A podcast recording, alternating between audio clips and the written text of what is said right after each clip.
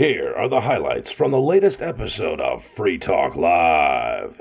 Visit freetalklive.com for the full episode. With you tonight, it's Aria. Nikki. And Bonnie. This UFO thing has been telegraphed for at least two years, may, maybe longer. And of course, you got uh, conspiracy theorists who look at talk about Project Bluebeam and things along those lines. But the mainstream media, uh, the government, the whatever you want to call the apparatus that controls the power in the world, they have been very clearly laying the groundwork to prepare just the people in the United States for the reality of extraterrestrial life. I don't know how else to look at it. Between the UFOs that were being testified about by the Pentagon, by the U.S. Navy, by the U.S. Air Force, The ones that were supposedly shot down in Canada and then we just stopped hearing about it in like January. I don't remember those. It was during the same exact time as the quote unquote Chinese air balloon. Oh, that's convenient. Yeah, it was like all in the same week. There's definitely been a lot of them over the last few years. A number of hearings before Congress in regard to UFOs and various military people coming out and say, hey, look, we study the skies for a living. Like, that's what you pay us to do. And we don't know what these things are. We don't think they came from Earth, or we don't think humans have crafted them, or whatever. Some of them say we think they came from other dimensions, some of them from outer space. They don't know, right? No, it's just here's something flying around in our airspace, in in in humans' airspace. I mean, and we don't know what it is. Yeah. I mean, I think the first recorded UFO sighting was in the 50s, right? and for, you it know. depends on what you mean by recorded, because like there's well, yeah, I mean, Yeah. there's like cave paintings and stuff, but I guess like modern day, that was. Was that the one in New Hampshire? Was that New Hampshire? There was. I know like, there one was the one biggest- in New Hampshire, but yeah, it was like a man and woman, like husband and wife. I don't know what year that was though. for some reason I thought there was another one that was out west. Hmm. But I don't know, like, whatever, which one was the first one. But obviously, you know, when that first started happening, it was w- like, you know, the government or what was trying to discredit it. Like, no, these people are crazy. So it's just so interesting to me that now, recently, within the past two years, like you mentioned, it's you know i mean biden just mentioned it so nonchalantly like oh yeah ufos whatever it's like what you guys have been trying to discredit this for the past 70 years at least and now all of a sudden it's just like oh obviously there's aliens well, it's difficult to believe them, right? It's in in any capacity, it's difficult to believe them, and like.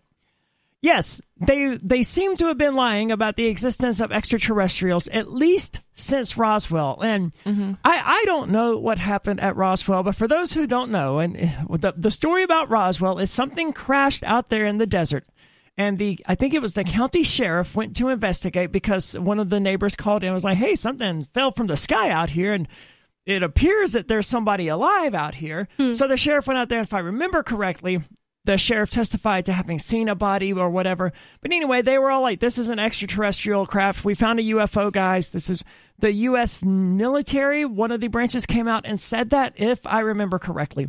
And I may not remember correctly, and I didn't research this like you would expect someone, a professional, to have done.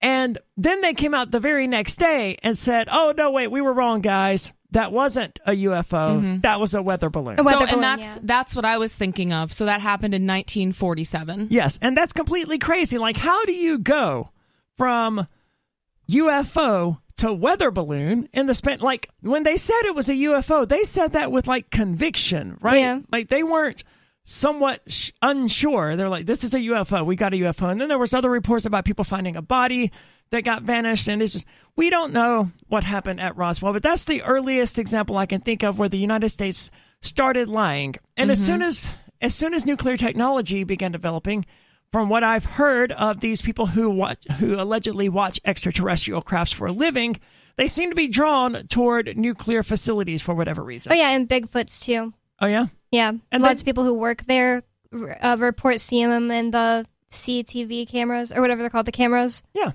And they don't seem to care whether something is water or atmosphere or air. And that's one of the things that I find most fascinating about some, most compelling about some of these videos is that they treat water in exactly the same way as, you know, we would expect to treat air as though it's not there.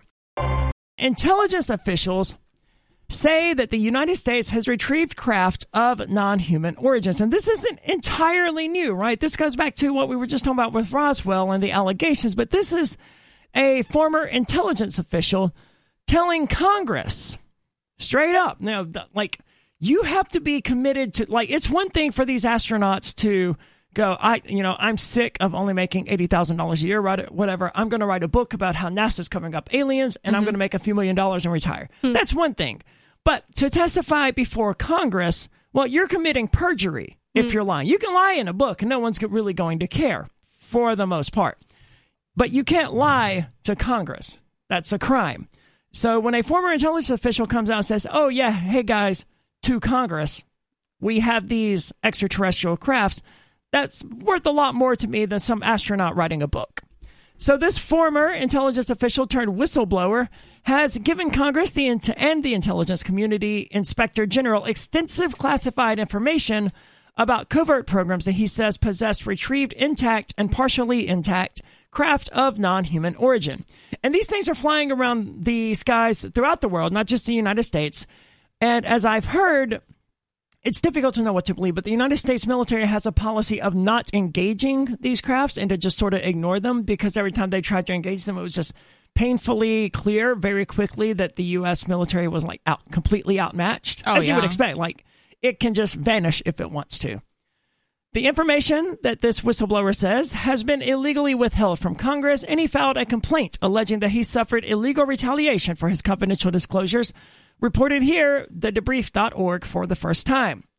Other intelligence officials, both active and retired, with knowledge of these programs through their work in various agencies, have independently provided similar corroborating information both on and off the record. So it's not just one whistleblower here, it's multiple whistleblowers. Have either of you read the book Project Bluebeam? No, I have no, not. I know basically what it is. It's like, oh, the government's going to come out with. I mean, I totally believe it. I'm not trying to make fun of it.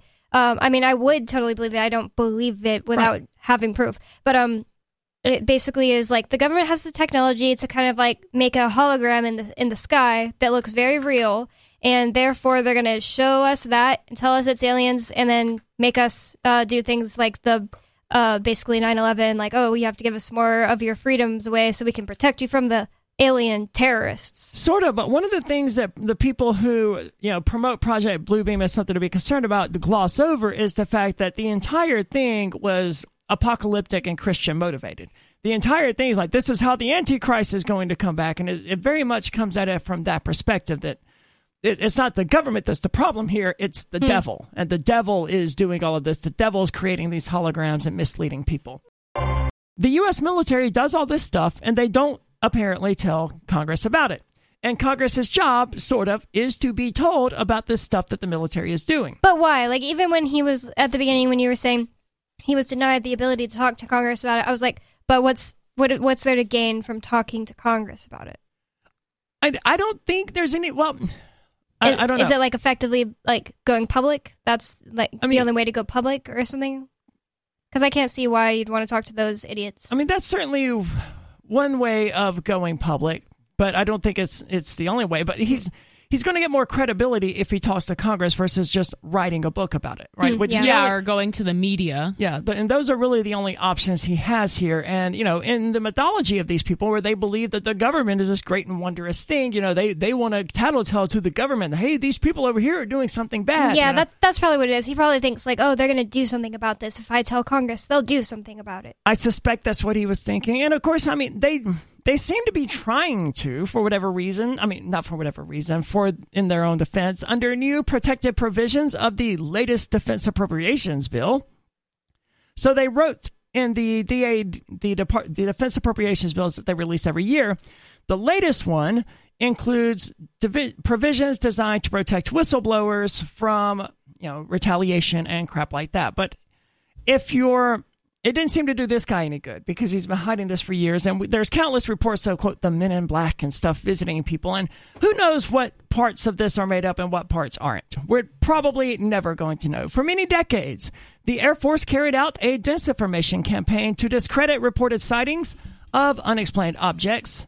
Now with two public hearings and many classified briefings under its belt congress is asking for answers Karl Nell, a recently retired Army colonel, blah, blah, blah, characterizes Grusch as beyond reproach. And that seems to be all they had to say. They, so they asked some Army colonel what his thoughts were about this, this guy who exposed the truth, allegedly.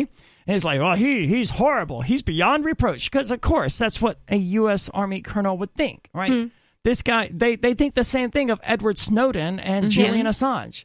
Like, it's their job to protect the state and the status quo and to be angry at anyone who reveals the state's secrets, especially military secrets. They're all about that crap. Yeah, I feel pretty sad about that like 20 year old who's going to Yeah. prison forever for putting something in a chat server.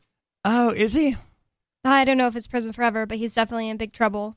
Yeah, that, and that was the. I've already forgotten his name. But it's he a was- crazy name, so I forgot. He was bragging on a Discord server about having military clearance or something. No, and- that he that he is somehow knew information that there were American boots on the ground in Ukraine. It And feels like that kid was set up.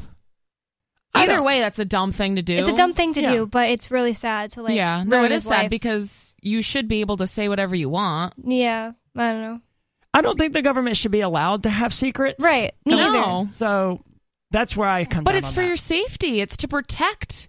You know, it's to protect the greatest country in the world. I don't for think your own good. they need secrets in order to protect me. I know they think they do, but that's just because they like it's to protect having themselves. secrets. It's not to protect us. A number of well placed current and former officials have shared detailed information with me regarding this alleged program, said Christopher Mellon, who spent nearly 20 years in the U.S. intelligence community. However, it's a delicate matter. Getting these potentially explosive, getting this potentially explosive information into the right hands for validation. This is made harder by the fact that, rightly or wrongly, a number of potential sources do not trust the leadership of the all domain anomaly. Res- Good God.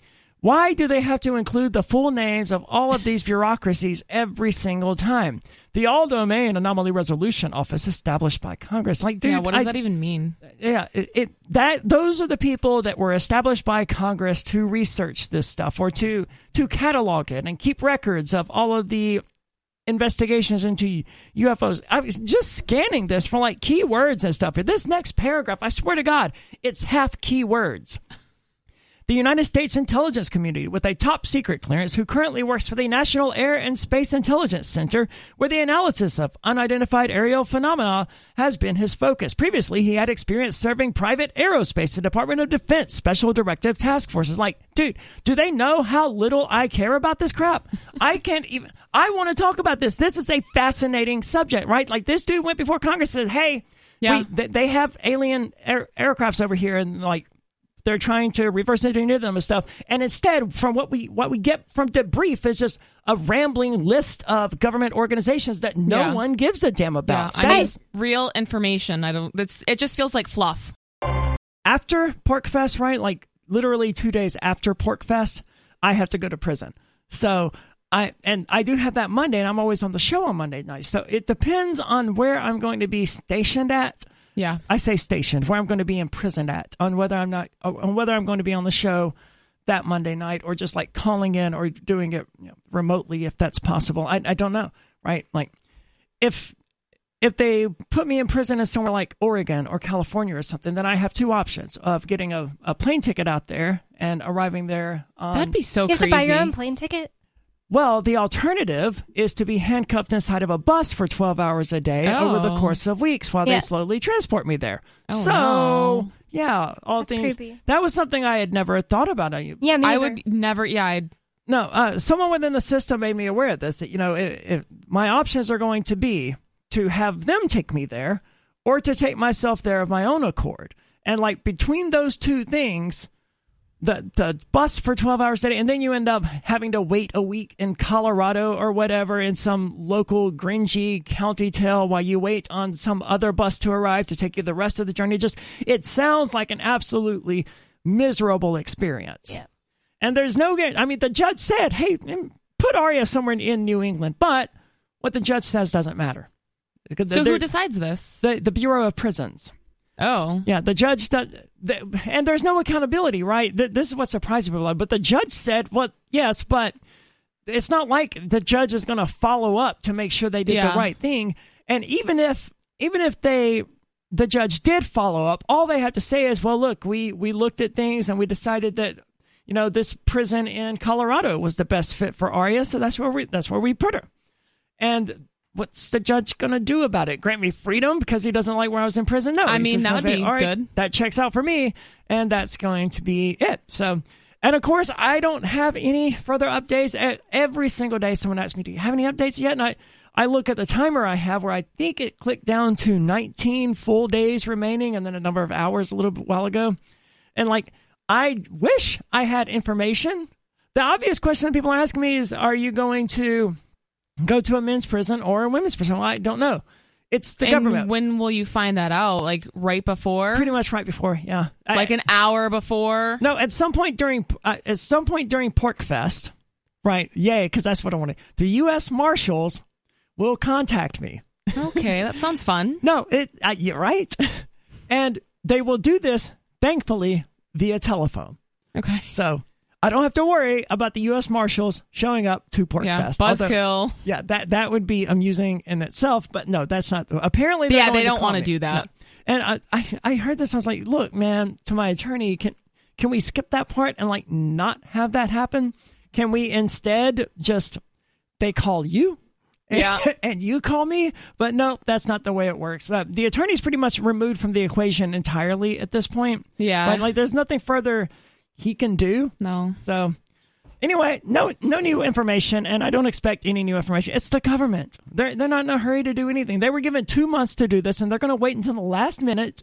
And that's when they're going to do it, and they're going to make a rash decision. They don't care. They're going to do whatever is easiest and most convenient for them because they're government employees and they don't have to do anything except the minimum. And that's what they're going to do. If it's easiest for them to host me here in a women's prison, then that's what they'll do.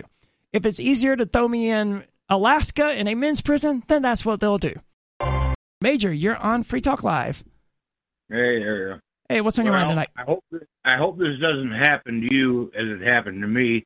I want to bump it on the aliens too before we're all done. But anyway, um, I got shanghaied by the feds a while back, and I had like I don't know four or five thousand dollars in my pocket. Well, they don't like it when you got a bunch of commissary money. They want you to be dependent on them. So I only had probably I think I did nine months once, and then I got probation, and So then they had such an accurate piss test that I violated probation by having a beer four days later. So I'm curious about this, and I haven't looked into it. Like the initial process of getting money into commissary seems like it's probably a bit difficult because you need that money to get stamps and you know write letters and to contact people and all of that crap. But you don't want to borrow that. You don't want to borrow a stamp for someone in prison. You don't want to borrow anything from anyone in prison. So are you No, you- allowed to take in like 50 bucks or 100 bucks or whatever with you and have that put on your commissary?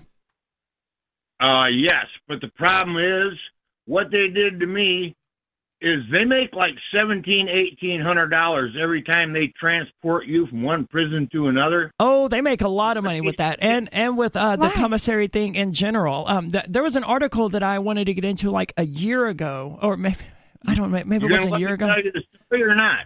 No, I'm So just what I'm they- just fleshing out what you're saying because it, I thought we were having a I just had a question about it Yeah. because I've I'm never heard trying- that. I'm trying to tell you what I expect is going to be your situation. What they do is they transport you about every two, three months, so your commissary money never ever catches up with you. Or if it does, it's for a couple weeks and they bump you out again.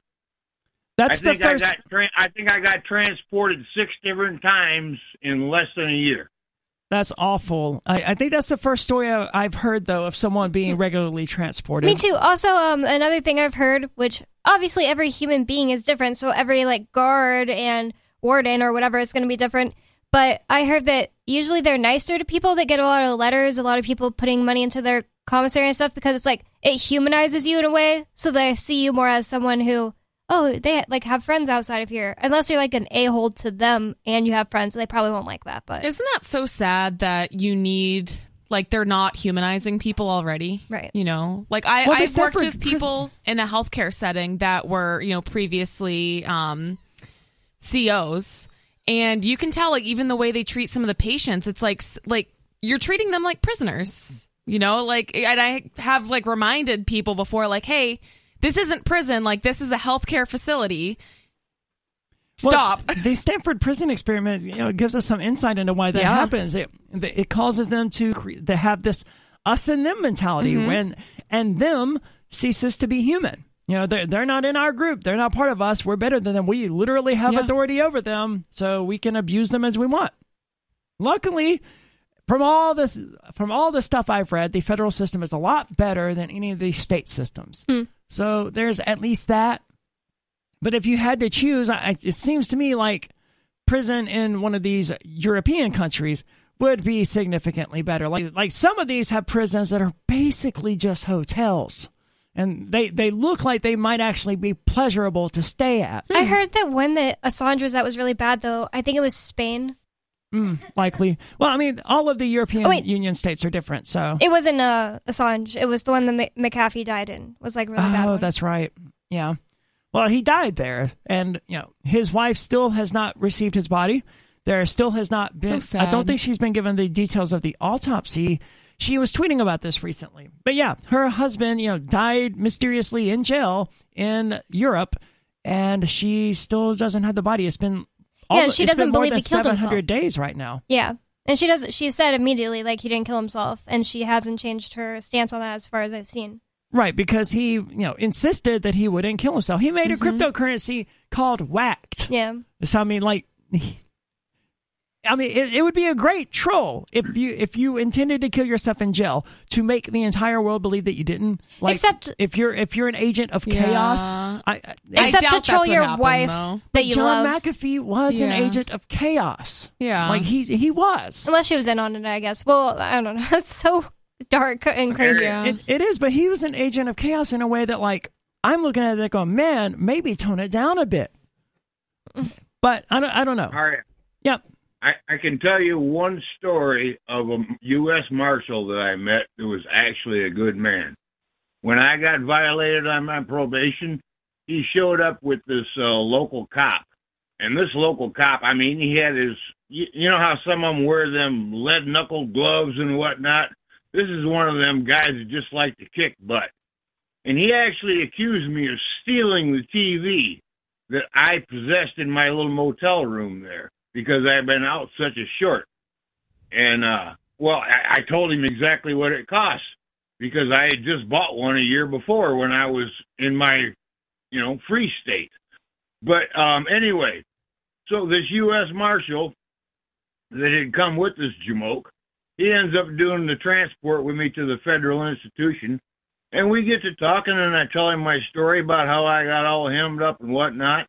And I'm wearing an old leather flight jacket from Vietnam, and I says, "This is about the last thing I got that my old man left me." And I says, "I'm gonna be damn well heartbroken if I lose this." Well, he went back to my motel room. He got that, my TV, a half dozen other things that might have been a damn to me, and he mailed them back to my son. And I've never cared for country. Like when I was a kid, obviously I listened to country, but That, that's exactly how I am. I can't help that I grew up in Tennessee partially, Yeah. and fr my friends listen to ten- country music and stuff. But my parents never listen to country music. Well, actually, my dad has listened to some country music, but my mom hates country music, and my dad's not like a big country music guy. And uh, yeah, I've mostly not listened to. See, it's music. funny because I'm the opposite. Because I grew up in the north, and my, I mean, my dad's like a rock and roll classic rock guy, and my mom's always been like a pop music girl. So I never grew up with country. So I and I hated Okay. country. I was like, it all sounds the same. Like I just did not like country. And then I went to California, went to a bar where there was line dancing, and ever since then, I, I came back. And it was funny because Matt even noticed it because he likes country. And whenever he would play country, I'd be like, I hate this, turn it off. Like, adamantly, like, I would get angry and be like, turn it off. And now he makes fun of me because I love country now. There are so some so female funny. singers only, like Kacey Musgraves. I love her so much that she's country. Um, and then I have a lot of like, uh, what's the word where you don't want people to know you like this Like a- thing, like a guilty pleasure. Yeah. like Carrie Underwood and um, Mer- Maren Morris. Just I don't know. I I have a lot of like music that I know is kind of crap, but I like it and it's nostalgic, like uh, Carrie Underwood. hmm But I don't like just love it. I, I definitely will never listen to a country music song by a man. I just don't find that fun. I don't know. I just don't find a lot about country music that's interesting. With that said, I haven't really listened to it, and I I, I don't know that I've even listened. I, I honestly don't remember the last time I even heard a country song. If if I heard any country song, it was one of Taylor Swift. I was gonna say Taylor Swift country music is way better than Taylor Swift pop music, in my opinion. See, I like her pop music a lot better, but that but that's probably because I just don't like country in general. Yeah. But anyway, we're both heavy metal fans, and I recently discovered a new band called uh, Not Enough Space. They released a new song called No Way Out that is just freaking awesome, and it's not.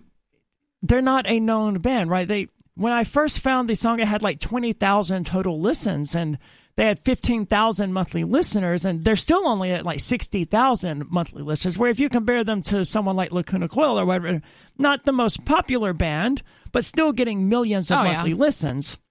It's just surprising to me how much music there actually is out there. And this is why I want to strangle Mark Edge from the show because he only listens to talk radio because the, all the music that's ever been recorded. uh, I, I don't remember exactly how he put it, but he basically asserted that there's no new music out there, right? Like, Yeah. it- Well, and the it- thing it's is, all the same or whatever. If you're listening to music on the radio, I was gonna make the same point. like that's that's the thing. Like, yeah, it's going to be repetitive. If you listen to a classic rock station, they've been playing the same 15 songs since I've been alive. Yeah. But Yep. if you Well- have like Apple Music or even YouTube, if you use the internet to listen to music, you will realize, I mean, even just in the genre of classic rock, because that is my favorite genre of music, I am constantly finding new music, discovering new artists, even within that genre that has is you know has essentially been extinct since the 80s, right? So And well, pl- yeah, the songs that the radio didn't play when Yeah, you were like- growing up. Like Golden Earring had more than the one song. yeah. And there's just so many different genres than just like, of course, there's like the popular version of each genre. Like, there's probably like a popular metal, I don't know, like that is mainstream. And and there's main. Disturbed probably would be the closest to that. Yeah. And that would probably play on, that would play on the radio. But there, and then there's like pop that wouldn't play on the radio. And everyone thinks like, all pop is just what plays on the radio. So, of course, you're going to be like, I hate pop if you listen to what's on the radio. I hate what's on the radio, and I'm a pop music connoisseur. Caller, you're on Free Talk Live. What's your name? Uh, it's Stefan. Ah, Stefan, what's on your mind tonight? Are you going to Uh, Porcfest? Of course you yes, are. I am, and that's and that's what I wanted to talk about actually. Um, so, I really appreciate um, that uh, that uh, Dennis has stepped up um, and all the work that he's done and all of that. But uh, I think that where I draw the line is where you uh, ban one of my good friends for uh, no discernible reason. Free Mikey. Are you referring to Mikey? Well, it's unclear referring to Mikey. whether or not Mikey has been banned. And when we asked him this direct, when we asked him that question directly here on Free Talk Live Monday night, we did not get a straight answer. He was acting like a politician. He wouldn't give a straight answer on anything. And from what I saw, Mikey was told you are not welcome here. And I realize some people say that this is splitting hairs, but saying you're not welcome here is not the same as saying you're not allowed here. Yeah. And this Well, is the important. actual screen, the actual screenshot that he sent me said, "You are not welcome here, and Right. we will make sure that Rogers refunds your campsite." Oh, so that sounds like you can't come to but, me. right, Right. but that's not what they said. Yeah. It's you are not welcome here. And I'm not welcome at the Republican Cheshire County meetings. Yeah, it doesn't mean you can't go. but I can go, right? I'm not Yeah. banned. I'm allowed there, but I'm not welcome. And they've made that clear as well. So it's like, if Dennis wants to ban Mikey, he should say you're not allowed, Maybe not you're not welcome. Maybe that's why he won't answer it straight because maybe he's working on that and he knows he doesn't really have because he doesn't have the power to unilaterally ban a person himself. He There- also I mean, doesn't have a good reason to, though. But he does, Well, and that, that's really without Constance, he was the one saying Constance is in charge. Once uh, what's his uh, once F- Porcfest starts, the relationships are are difficult, but as I understand it, if Dennis, as organizer of the Porcupine Freedom Festival, if he was to go to you know Crosby, the owner of Rogers Campground, and say, "Hey, look, you know, I'm the person running this festival, and I don't want those people here anymore," I think Crosby would say, "All right, well, but get I'm them talking out of about to the like Free State Project. Would they just allow that? Like they had to have a whole board vote on Cantwell and Ian. I don't know. Well, I mean, aside from the fact that Mikey's a good friend of mine, and I think uh, personally he's a Porcfest staple, um, I just don't like there being like a system where one person um, can either unilaterally make someone feel unwelcome or straight up ban them um, without there being an objective set of criteria. Um, because I think one of the things that Mikey laid out that I really agree with is that like, hey, you know, you're you're like banning or you know making this person feel unwelcome uh, for basically trolling you and you know because you don't like him. Uh, meanwhile, we're like letting somebody that has threatened to murder parents because they disagree with the way that their kids are being raised, like, like I, I don't know. That just doesn't seem like an objective uh, criteria. Oh yeah, it's uh, not. Yeah, I people. And- and, completely and, agree. I'm not even I'm not even a fan of banning Maj per se, but like, you know, we should have like an objective standard. It makes no sense to ban Mikey and keep Maj, in my opinion. Yeah, I mean, exactly. It just seems very hypocritical to me. I mean, and like you mentioned, there's one person who is literally threatening violence, which should be, to me, I mean, if if there's any reason to ban somebody, that would be it. Mikey Yeah. has never done anything like that, so it just doesn't. It See, seems really part that really inappropriate got to me. ban him. Is that Mikey is accused of interfering with a Jitsi conference that they were having? Where I mean, so If even if he did, uh, I mean, But- it's but- not a cool thing to do, but, But there's no evidence to suggest that by he's did. Hold on. Dennis is just operating on a hunch here. Yeah. He Yeah. has absolutely no evidence. He just thinks it was Mikey because later on Mikey joined the meeting. And that that's literally the extent of the evidence that he has. And Yeah. that's the justification for the ban. And that's the part that I'm like, man, it's you don't grasping at have straws. a shred of evidence Yeah. for this. It's really grasping and at straws. That's that's not the real reason why Mikey was ba- like he could say that that's the reason, but I think that the real reason was because Mikey got under his skin, uh, you know, and so he wanted to find something to get him, and so it's like, oh look, now I have uh, reasonable suspicion. Hey, Daily Digest listeners, this is Riley Blake. I enjoy Free Talk Live, and I know you do too, but finding time to listen to an entire episode isn't always easy. So, I produce the Daily Digest. I appreciate those of you who have supported me on Patreon and sent Bitcoin to me to thank me for producing these digests. For those who wish to support me on Patreon, visit patreon.com slash crblake86. If you wish to send Bitcoin, Visit patreon.com slash crblake86 for those details. That's patreon.com slash crblake86. Thank you. We do have Law Dog on the line from Michigan. Law Dog, you're on Free Talk Live. You guys aren't going to prison. No, I'm literally going to prison. No, Yeah. no. Appeal. You guys can appeal till January 25th. Ari uh, already got from the, uh, sentenced. Yeah, I, I've I've already been sentenced. I was sentenced to prison. I could appeal the sentence, but it's not going to delay the enforcement of the uh, sentence, and the sentence would likely be served by the time I was actually in a courtroom arguing to appeal the sentence. So no, Well, I you guys got a you guys got a reasonable governor up there in Sununu, and uh, you know I It's both the of feds. uh, DeSantis or Trump, uh, they'll they'll pull the trigger for you. I you I, I I think you got to. don't I think think you got to so. have the two thirds to get um DeSantis uh, is 100. to percent get a pardon. DeSantis might pardon Eden. Ian. No, DeSantis would replay my video where I was like, DeSantis is literally a torturer, and then he wouldn't. But when you say, okay, we also have this tranny here, DeSantis is going to go, no, increase the sentence. DeSantis is not pardoning No, no, no, anyone. no, please listen. Please listen. I'm an old man. Just keep doing what you're doing, okay? And you'll make a difference. I, I- mean, RFK is making a difference today when he went down to the wall there. Just The worm naming candidates. Okay, look, I get that, Law Dog, but I want you to understand that I'm literally in 20 days on June the 27th at 2 p.m. I will literally be taken into the custody of the U.S. Marshals and put into the Bureau of Prisons. She took an, a, plea, uh, a plea deal, so she can't appeal except on very uh, s- small chance circumstances, and they wouldn't come up until after the serve. Well, you it had a served. plea anyway. deal. They they had you. They area. They had you. I. Are you I- just not learning I that I took a plea deal? dossier Today. They, they they had you. They had you at ten years, and you uh, plea deal eighteen months. That's you know that's a, you had a pretty good lawyer, didn't you? I had a fantastic lawyer. I have absolutely no complaints with the lawyer.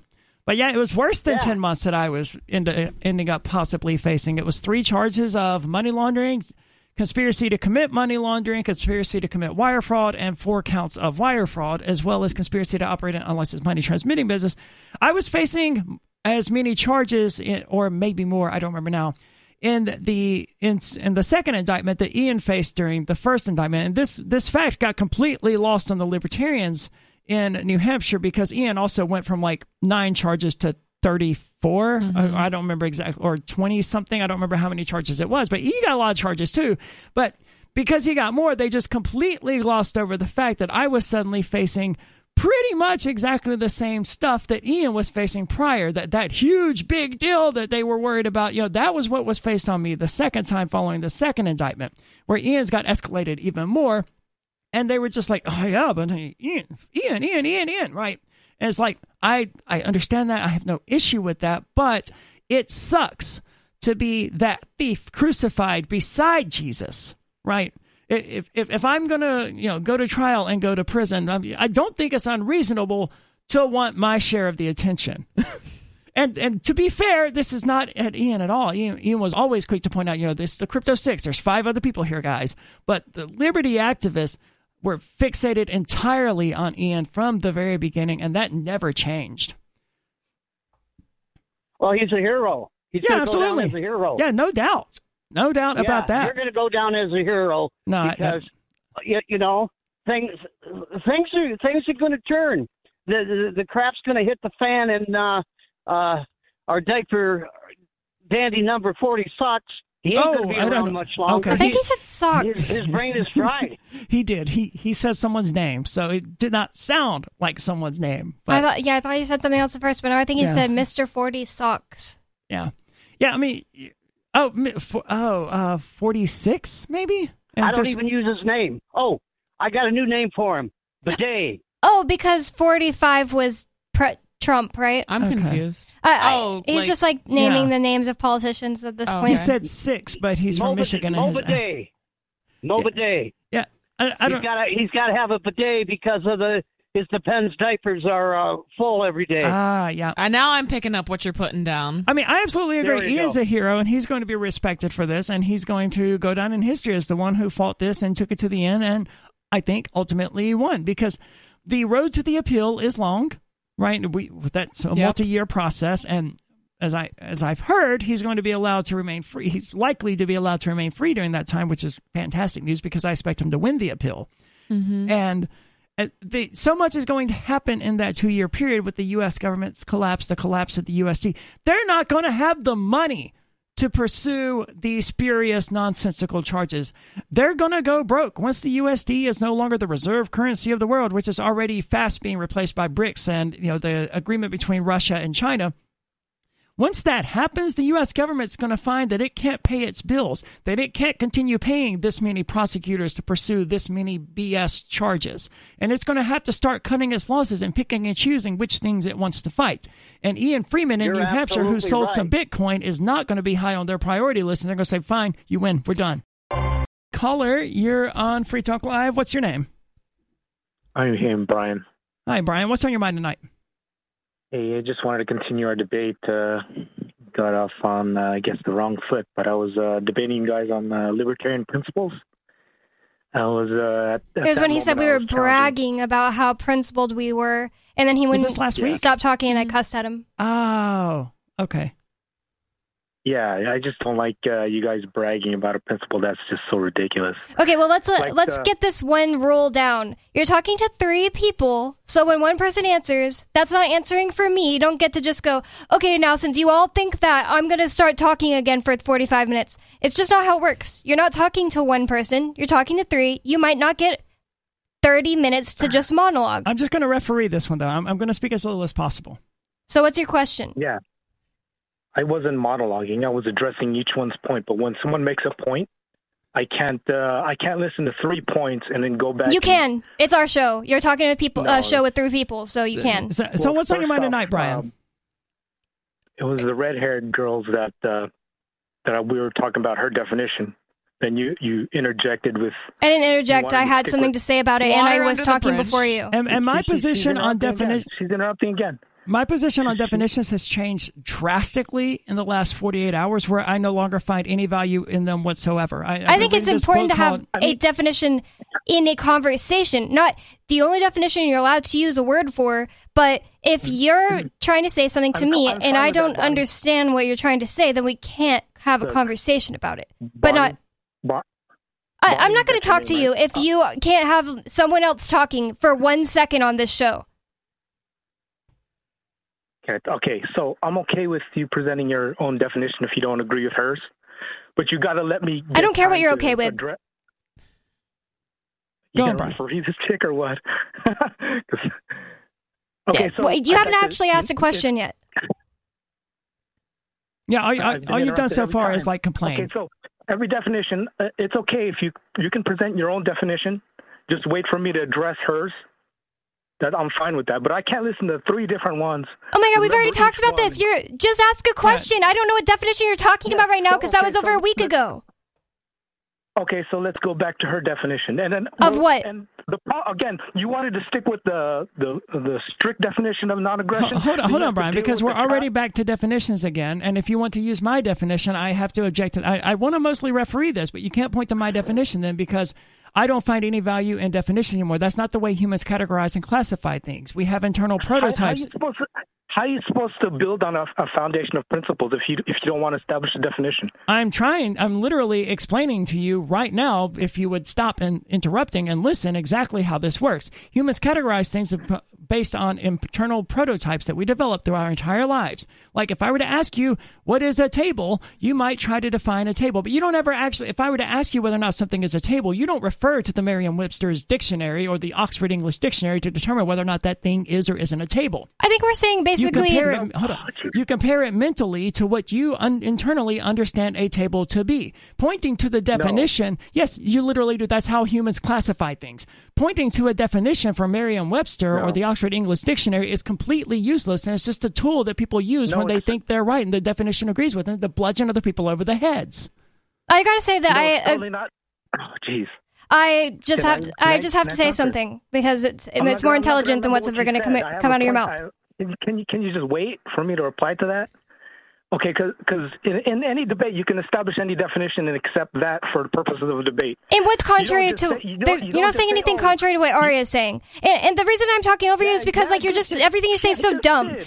So the You thing don't- about it is Aria's not saying on, anything hold on, Brian. contrary to that because I be- I believe that it's not very useful to be like technically you're wrong because there's this one word in the Merriam-Webster dictionary that says that I argue with Ian all the time about things, and then he'll be like, according to the internet, this is what it means. And I say, Ian, it doesn't matter. Me and you both know this is what it means. And you can even sometimes go back and find out the original Greek meaning of the word is what everybody knows it means, and it's been since changed. So just because something's in the Merriam Webster dictionary doesn't mean a thing. But I also got to agree a little bit with the caller in saying that if you're having a conversation, you, ha- you both have to establish that you're talking about the same things. W- Doesn't matter what someone de- declared is the definition of it.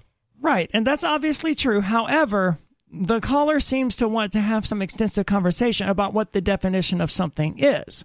And I want to get that out of the way from the beginning that I don't care what the definition is. I don't think it's relevant to the discussion. Go ahead, and I would agree. Yeah, so how how can you brag about being principled if you don't even have a definition of your principles? Because I have a prototype in my head of what a libertarian is, and I compare myself Yeah, and but- other people to that prototype. And the closer they are to that prototype, the more principled they are. Like I literally just explained to you. Sarah, who turned down all of the advances from, I think, Bobby in Florida and Oh. oh. Ricky in Pennsylvania. Dude, it was weird. What last night? Yeah. I need more information on this. yeah. That's Yeah, I'm just not interested. You know, I'm 53 years old, and you know, I don't have time to be wasting on men. I'm just, I just don't care. I don't need a, a lot of headache. I'm, I'm already living here with Richard. That's enough headache. I got my hands full just putting up with him, so that's enough. yeah, fair enough. So. What's on your mind tonight, Sarah? Yeah. Yes, uh, I'm just excited that actually we have uh, we got federal grant money to help uh, a course, which is uh, state highways going through Albuquerque, more pedestrian and bicycle um, safe. So It's the I'm thing that- Uh, you called in about this before, and it has a name, right, Sarah? What's the program's name? Uh, th- I think there there there is no exact program because this is a new construction, like two miles of it, and they're supposed to narrow. It's like a three car lane. They're going to narrow it down to two lanes each, and they're going to reduce the speeding limit because Oh. they're going to narrow the road take out the lane, and put in a sidewalk and have a guarded bicycle lane. I don't know what that means. Why A do you care about lane. this? I would hate that if I was driver there. Well, I mean, no, because they want a freeway either way. They want three car lanes. Why are they going to narrow it down to one or Well, two if they lanes needed when they three- speed? lanes, they needed three lanes. They wouldn't build another lane if it wasn't needed. And the idea of I've never heard of a downsizing of lanes of a road, and this idea is making me infinitely angry.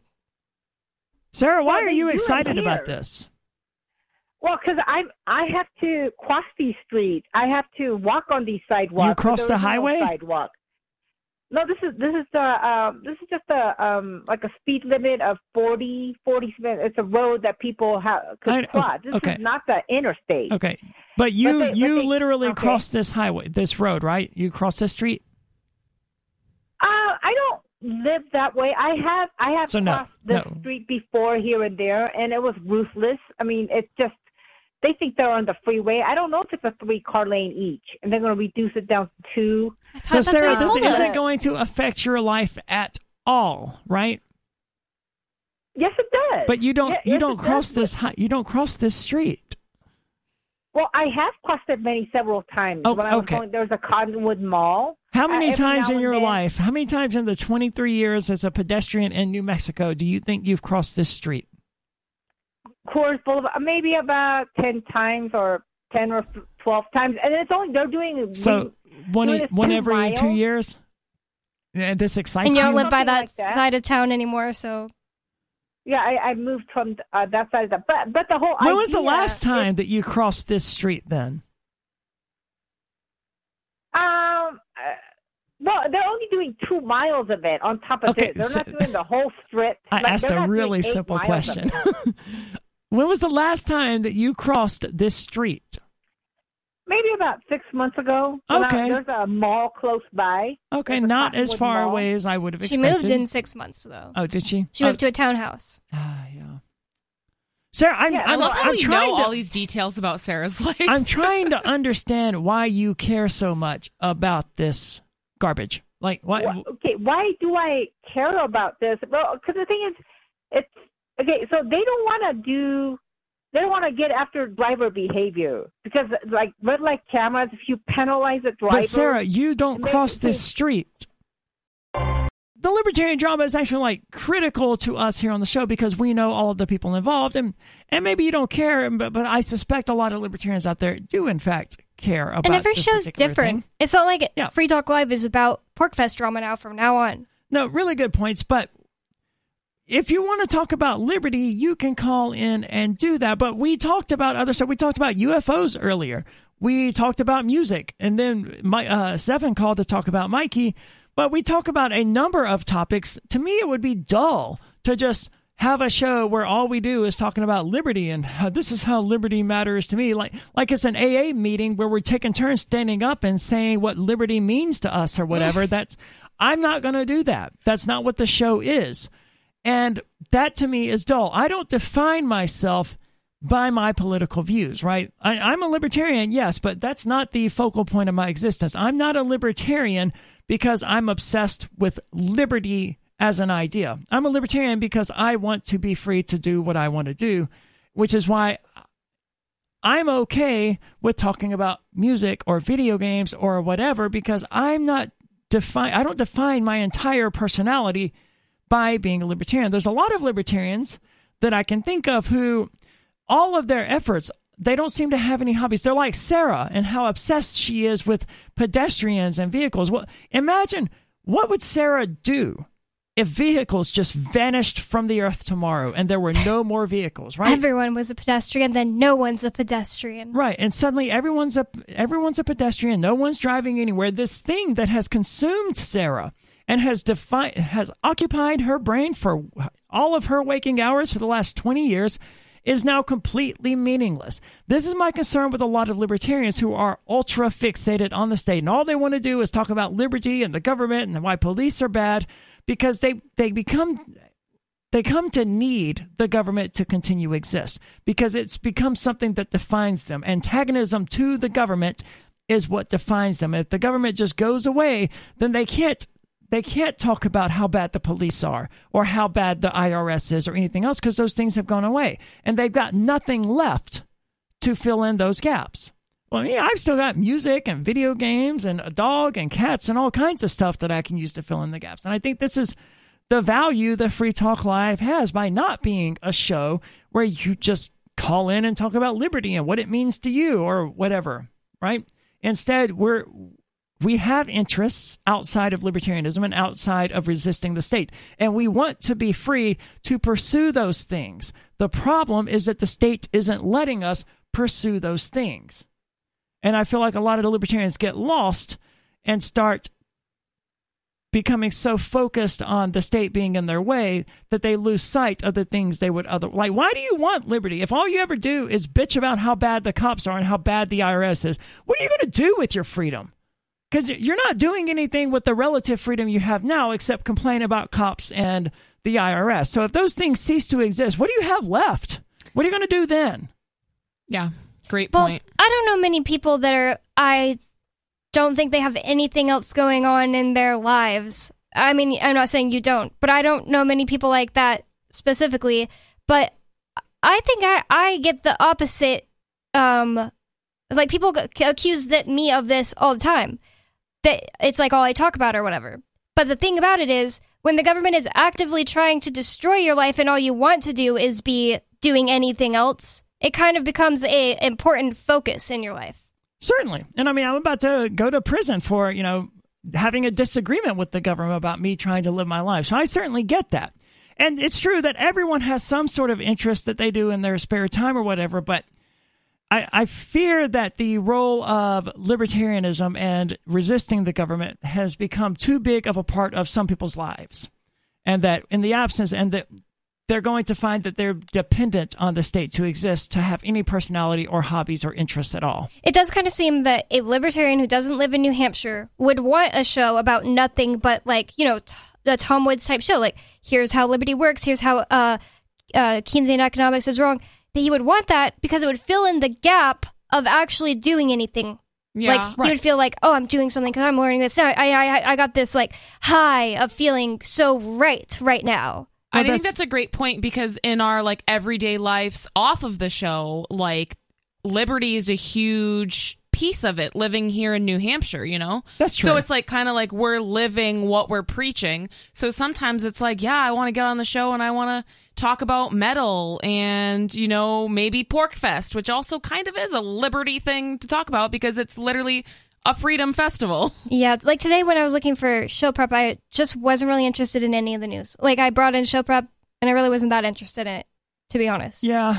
I mean, I go to the news because, you know, I got to do a show and I got to have stuff to talk about, but there is almost never interesting. it's always like Ron DeSantis this and Yeah. Donald Trump that. Oh, and it's gonna like, get so bad. I don't care. I mean, and a lot of the show prep I bring in is about health or like mental health or music because those are the things I'm interested in. And I think stuff like health is an important thing to talk about because I mean, that's an important aspect of freedom. Like, Yeah, exactly. Your vessel, like having a healthy body, you can't do anything with freedom if you're sick and you're either like, you know, you develop dementia or something where you can't use your brain or if you can't, you know, like move and, you know, so it's, to me, like that's like step one, like the, not the most important thing, but I think it's very important to be aware of certain things that might be affecting your health. So to me, like I feel like that's an important thing to talk about. Psychologist says that listening to heavy metal lessens stress and promotes thinking. A New York based clinician, uh, oh, sorry, a New York based clinical psychologist and therapist, Dr. Nicole Andrioli, has shared a clip explaining that that listening to heavy metal lessens stress, promotes critical thinking, and gives listeners a way to process anger echoing research on metal music that has found as much. The doctor. I don't doubt any of that at all. Like one of my friends listens to pop and she loves Taylor Swift Mm-hmm. and she hates metal and rock and all the screaming. She's all like, "Why are they yelling at me?" I'm like, "They're not yelling at you, they're yelling with you. right?" Like, if you're angry, you get it, but Wait, if you're not, I guess you just don't get it. Yeah, and I don't know if this is specific to heavy metal, like if the loudness and just the intensity of it kind of just brings out more than other genres of music. But I would say this to any form of music that people enjoy. You know, if you're into pop music, like that might be a better genre. Um, but That, I don't that know. was the point I basically was going to make the same exact point. Like, I think any of those things could apply to the feelings I feel when I'm Yeah. also just listening to pop music. But I don't. I mean, the article might get into like why it's specific to heavy metal. I don't know. I guess we'll find out. Well, metal has this image with people of being angry and hostile Yeah. and some metal maybe, but if you listen to most metal, it's usually pretty uplifting and positive. Like Marilyn Also- Manson's lyrics are some of the Yeah. most positive and uplifting things you can hear. Also, if you've ever been to a metal show, people there, you know, and like they might look scary because they're wearing black and maybe, you know, they have a mohawk or whatever stereotypes people might get from what heavy metal listeners typically look like. Yeah. But those are like the nicest people you'll, you know, I, I've been to a lot of different like music festivals and like the some of the hippie festivals I went to, people are stealing and mm. and just that type of stuff. I typically don't see that at metal shows. Like typically it's like a really nice kind of wholesome type crowd. The only time I see, you know, bad behavior at metal shows, and you know, I'm not lying here, I'm not exaggerating. It's when like some redneck who likes metal is there, and they're like throwing beer cans down and crap like they're chugging down beers and then slamming it Yeah. down. I see that, and it's always that particular type of guy who's mm. who's probably got a, a tattoo on his shaved head, and he has probably done a lot of meth that day, but I don't know, man. But he he's definitely a redneck, and he's he's skinny and angry, and it's just that type of person I've seen cause problems at metal shows. Mm-hmm. But usually, yeah, most people are they're just there to have a good time, man, and that something about that musical genre binds us all together, brings us all together. Absolutely. So the doctor's informative TikTok video has gone viral after she posted her explanation of as a stitch to another user's clip. See, I love TikTok, man. And I recently had someone on Twitter say, well, first of all, the person that you're quoting is a TikTok video, so I'm discarding it out of hand. I'm like, Yeah. that, dude, that is such a boomer take. yeah. Oh yeah. Oh, no, you see, you got this from Wikipedia? oh, no, I only accept Britannica or whatever. It's like, Yeah. you got this from a TikTok while you're getting all of your, you know, content from YouTube and. Yeah. or like a mass Gab media or something. Yeah. Like, come Uh, on, and, man. and News also, media? like, no matter what platform this person is posting on, she has a PhD. I don't always, I don't hold as much weight in like academia as like probably most other people do, but I would say most people, like the, most people would agree that, I mean, she's a practicing psychologist and she has a PhD. So why does the TikTok, why is TikTok the hang up on it, you know? Right. So the first video um, was from a girl who often shares anecdotes relating to metal. In her video, she marvels on how she feels at total peace when listening to metal compared to other everyday activities such as being in public or at a store. I mean that that checks out completely. As someone who again listens to metal for like twelve hours a day at minimum, sometimes it's it's when I feel normal. I Yeah. guess right. Like that's if I could, I would have Bluetooth headphones in playing music Oh, like yeah. right now. I mean that that would be impossible. I wouldn't be able to carry on a conversation. I don't think, but. You know, the, just if I could walk around in public wearing Bluetooth headphones, listening to metal all the time, I absolutely would do it. Mm-hmm. So, Doctor, I don't know. It's just like it's interesting to me because like I definitely obviously anytime we've talked about music on the show, I've said that I like pop the most, but then I get bored of it sometimes and listen to other genres. Anytime I listen to like rock and I want to like listen to any type of music that's like angry and I want to yell it or whatever, I don't feel at peace in that moment. I feel like adrenaline. I feel excited. I, I feel like it ex- it lifts me up. And then like maybe that gets it out of me and I feel peaceful, but in the moment I think it definitely like Yeah. picks up my blood pressure. I wouldn't say that it makes me feel peaceful. Like I, I learned a lot of uh, metal from listening to Mark Passio's uh, podcast called "What on Earth Is Happening." He has so many good intros and outros, and I was like, "What is this?" And I had to look it up. And I listen to that every now and then. Like I don't have like really favorite bands, more like favorite songs. And I just don't feel. I don't agree. I don't think that I listen while I'm listening to that. I feel peaceful. I feel like yeah, f the system. You just heard highlights from the latest episode of Free Talk Live. You can download full episodes, subscribe to our podcast, listen live, and more, all for free at freetalklive.com.